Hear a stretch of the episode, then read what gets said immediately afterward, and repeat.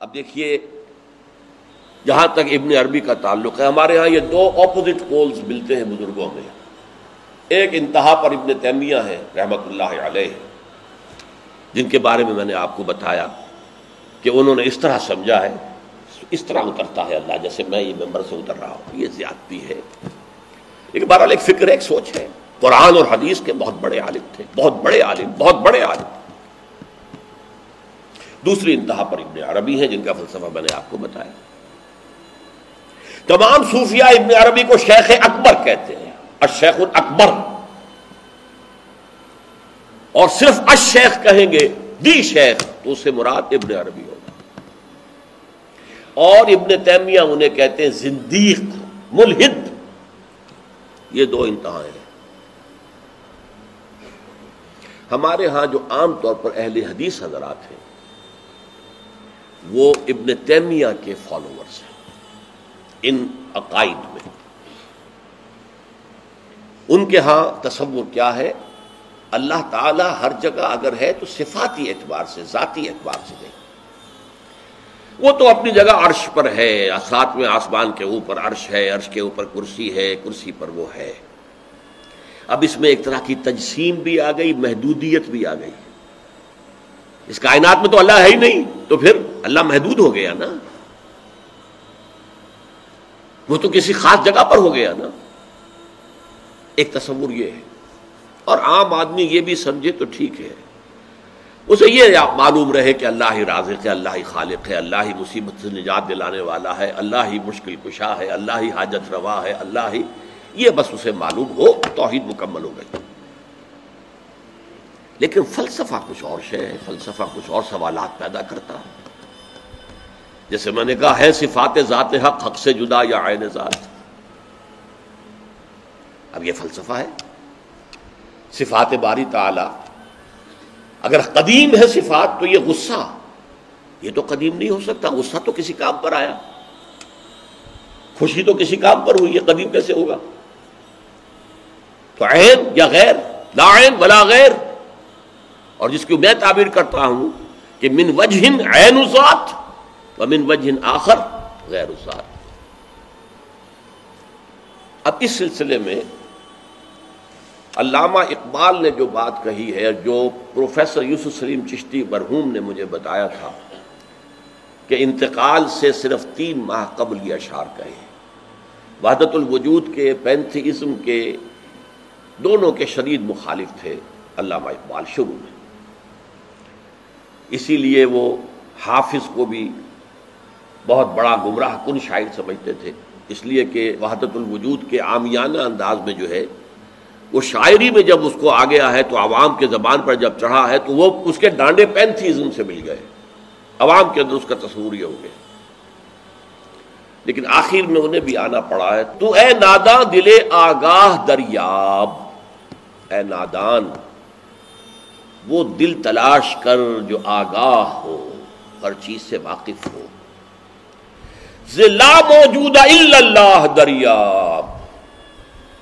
لا موجود الا اللہ۔ وہ جو میں نے آپ سے عرض کیا تھا نا کہ لا الہ الا اللہ کے تین لیولز ہیں۔ لا معبود الا اللہ، لا مطاع الا اللہ، لا حاکم الا اللہ، ان الحکم الا للہ، لا رازق الا اللہ، لا خالق الا اللہ۔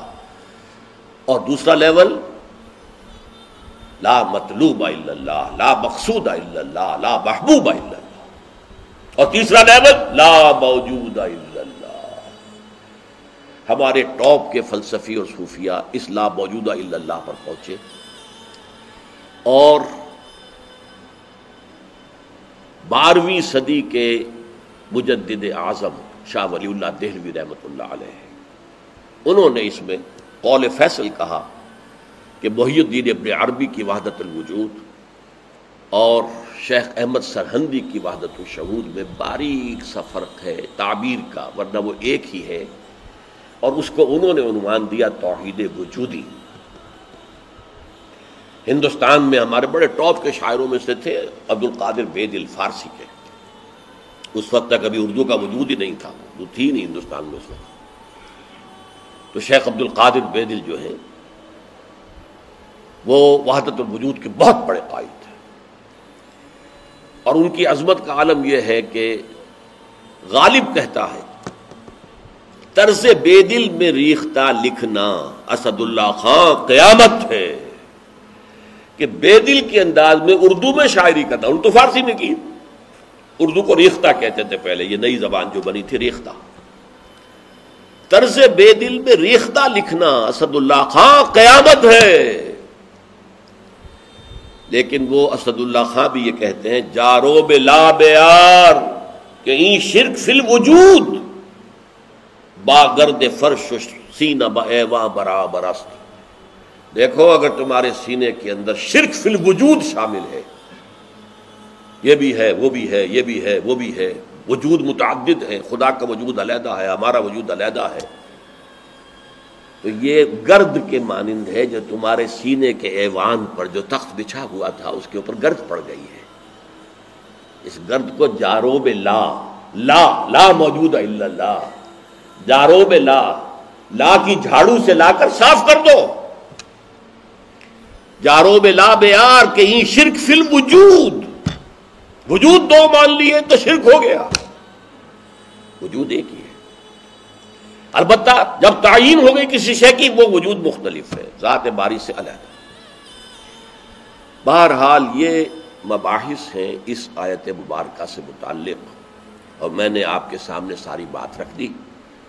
نہ میں کسی کا مبلغ ہوں، نہ یہ دینی مسئلہ ہے۔ یہ فلسفے کا مسئلہ ہے۔ اب فلسفے میں بہت سے مسائل ایسے پیدا ہو گئے، سائنس کے مسائل ہیں۔ کہ جو کتاب و سنت یا کم سے کم حدیث کی بات چیزوں سے ٹکراتے ہیں اس میں آدمی غور کرے گا، سوچے گا۔ اسی طریقے سے یہ فلسفے کے مسائل ہیں جو ہمیشہ سے جن پر کام ہو رہا ہے۔ لیکن یہ دین جو ہے، وہ شریعت اور طریقت کا نام ہے۔ حقیقت کو چھوڑ دو۔ حقیقت جو ہے ہے، بس ہے۔ تم سورج مکھی کے پھول بن جاؤ۔ تمہاری توجہ ہر وقت اپنی اس ذات جو جس جس نے تمہیں پیدا کیا ہے۔ حقیقت تو وہی ہے، لیکن سورج مکھی کے پھول بن جاؤ۔ لیکن اسے آپ غلط کہیں، مجھے کوئی اعتراض نہیں۔ لیکن یہ کہ ایک شخصیت کو میں ایسے سے واقف ہوں جو اہل حدیث بھی کٹر تھے اور صوفی بھی بڑے تھے۔ یہ جو ہمارے ہاں مشہور ہے غزنوی خاندان۔ مولانا عبداللہ غزنوی آئے تھے۔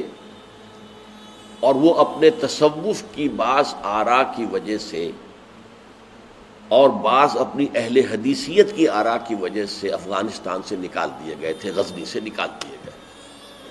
تو امرتسر میں آ کر آباد ہوئے ان کی اولاد ہے یہ غزنوی خاندان۔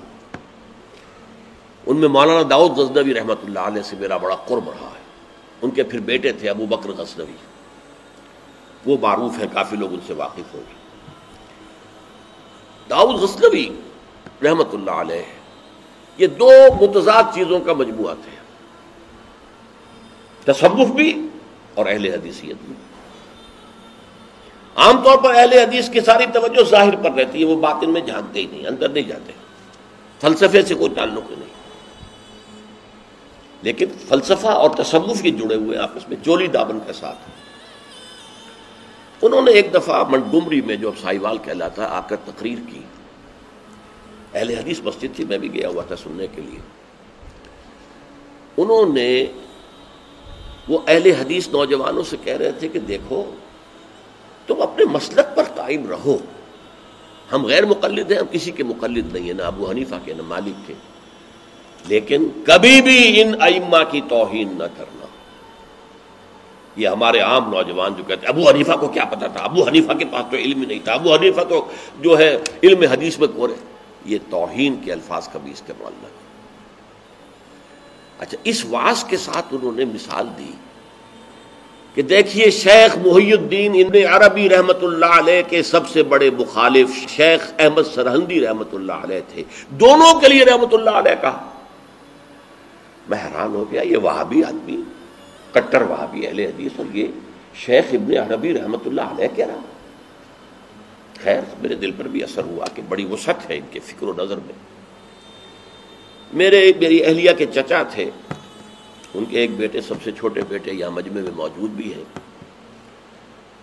شیخ فضل الرحمان مرحوم، ان کے بہت گہرے تعلقات تھے۔ یہ جو خاندان، غزنوی خاندان سے۔ انہوں نے شام کو کھانے پر بلایا۔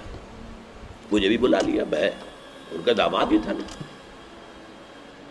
تو وہاں میں نے کہا کہ حضرت، آپ نے شیخ ابن عربی کے ساتھ رحمت اللہ علیہ کے الفاظ استعمال کیے۔ جبکہ ابن تیمیہ نے کوئی شرعی گالی چھوڑی نہیں ان کے لیے۔ زندیق، ملحد۔ اور آپ اہل حدیث ہیں، یہ کیسے ہوا؟ میں ان کی عصمت کا قائل ہو گیا، ان کی آنکھوں میں آنسو آ گیا۔ کہنے لگے، ڈاکٹر صاحب، یہ دونوں ہمارے بزرگ ہیں۔ ہم خرد ہیں۔ آپس کے اختلافات وہ جانے۔ ہم چھوٹے ہیں، خرد ہیں۔ خرد رہنے ہی میں عافیت سمجھتے ہیں۔ ہمارے لیے دونوں محترم ہیں۔ اور مسجد میں انہوں نے ایک مثال بیان کی تھی کہ شیخ احمد سرحدی رحمت اللہ علیہ نے شیخ ابن عربی کے بارے میں اپنے مکتوبات میں لکھا ہے۔ ما ذلہ بردار خان ایشانم لاکن چکنم معاملہ صفات باری تعالیست کہ ہم شیخ ابن عربی کے دسترخوان کے جھوٹے ٹکڑے کھانے والوں میں سے ہیں۔ کون کہہ رہا ہے؟ مجدد الفسانی کہہ رہا ہے۔ ماں ذلہ بردار خان ایشانم ان کے دسترخوان کے سوکھے جوڑے ہوئے جھوٹے ٹکڑے کھانے والوں میں سے ہم ہیں۔ لاکن چیک لیکن کیا کریں؟ معاملہ سے بات باری تعالیٰ یہ باری تعالیٰ کی صفات کا معاملہ ہے، ہمیں اختلاف کرنا پڑ رہا ہے۔ اختلاف ہم کر رہے ہیں۔ لیکن ہم ان کے دسترخوان کے جھوٹے ٹکڑے کھانے والے یہ کہہ رہے ہیں، شیخ احمد سرحندی رحمت اللہ علیہ، جن کے بارے میں مشہور ہے کہ ابن عربی کا یا تو مخالف اول ابن تیمیہ رحمت اللہ علیہ، اور یا پھر مخالف دوم جس نے جوابی فلسفہ پیدا کیا، وہ شیخ احمد سنندی رحمت اللہ تو یہ ہے کہ ان چیزوں کے بارے میں اپنے سینوں کو وسعت دیجیے۔ آپ ابن عربی کی نبات کو چھوڑ دیجیے، پھینک دیجیے۔ لیکن توہین نہ کیجیے۔ اس کو خام خواہ کفر سے تعبیر نہ کیجیے۔ یہ چیزیں جو ہیں، اور پھر ہمارے سارے صوفیہ جو اس کے قائل ہیں۔ پھر ان سے بدزنی ہو گئی۔ میں صرف اس لیے کہ وہ بدزنی اور دلی نفرت کا معاملہ ختم ہو جائے۔ میں یہ ساری بحث اس لیے کیا کرتا ہوں، ورنہ میرے عام دروس میں ان مسائل پر گفتگو نہیں ہوتی۔ بڑے گہرے مسائل ہیں اور ان کا سمجھنا عام لوگوں کے لیے ممکن بھی نہیں ہے۔ بلکہ عام آدمی کے یہ جس کو کہتے ہیں نا، ہوشدار۔ ہوشدار کے رہ بردب تیغست قدم را۔ ہوشیار رہ جاؤ، یہ تم جو چل رہے ہو، یہ تلوار کی دھار کی طرح کا راستہ ہے۔ کاٹ کے رکھ دے گا تمہیں۔ جیسے ہم کہتے ہیں، پل سراب جو ہے، وہ بال سے زیادہ باریک ہوگا اور تلوار کی دھار سے زیادہ تیز ہوگا، جس پر سے گزرنا ہے قیامت میں۔ یہ کہاوت ہے۔ هي الحلقات تحفظني بآيات من القرآن هي الحلقات تملأني بحب المصطفى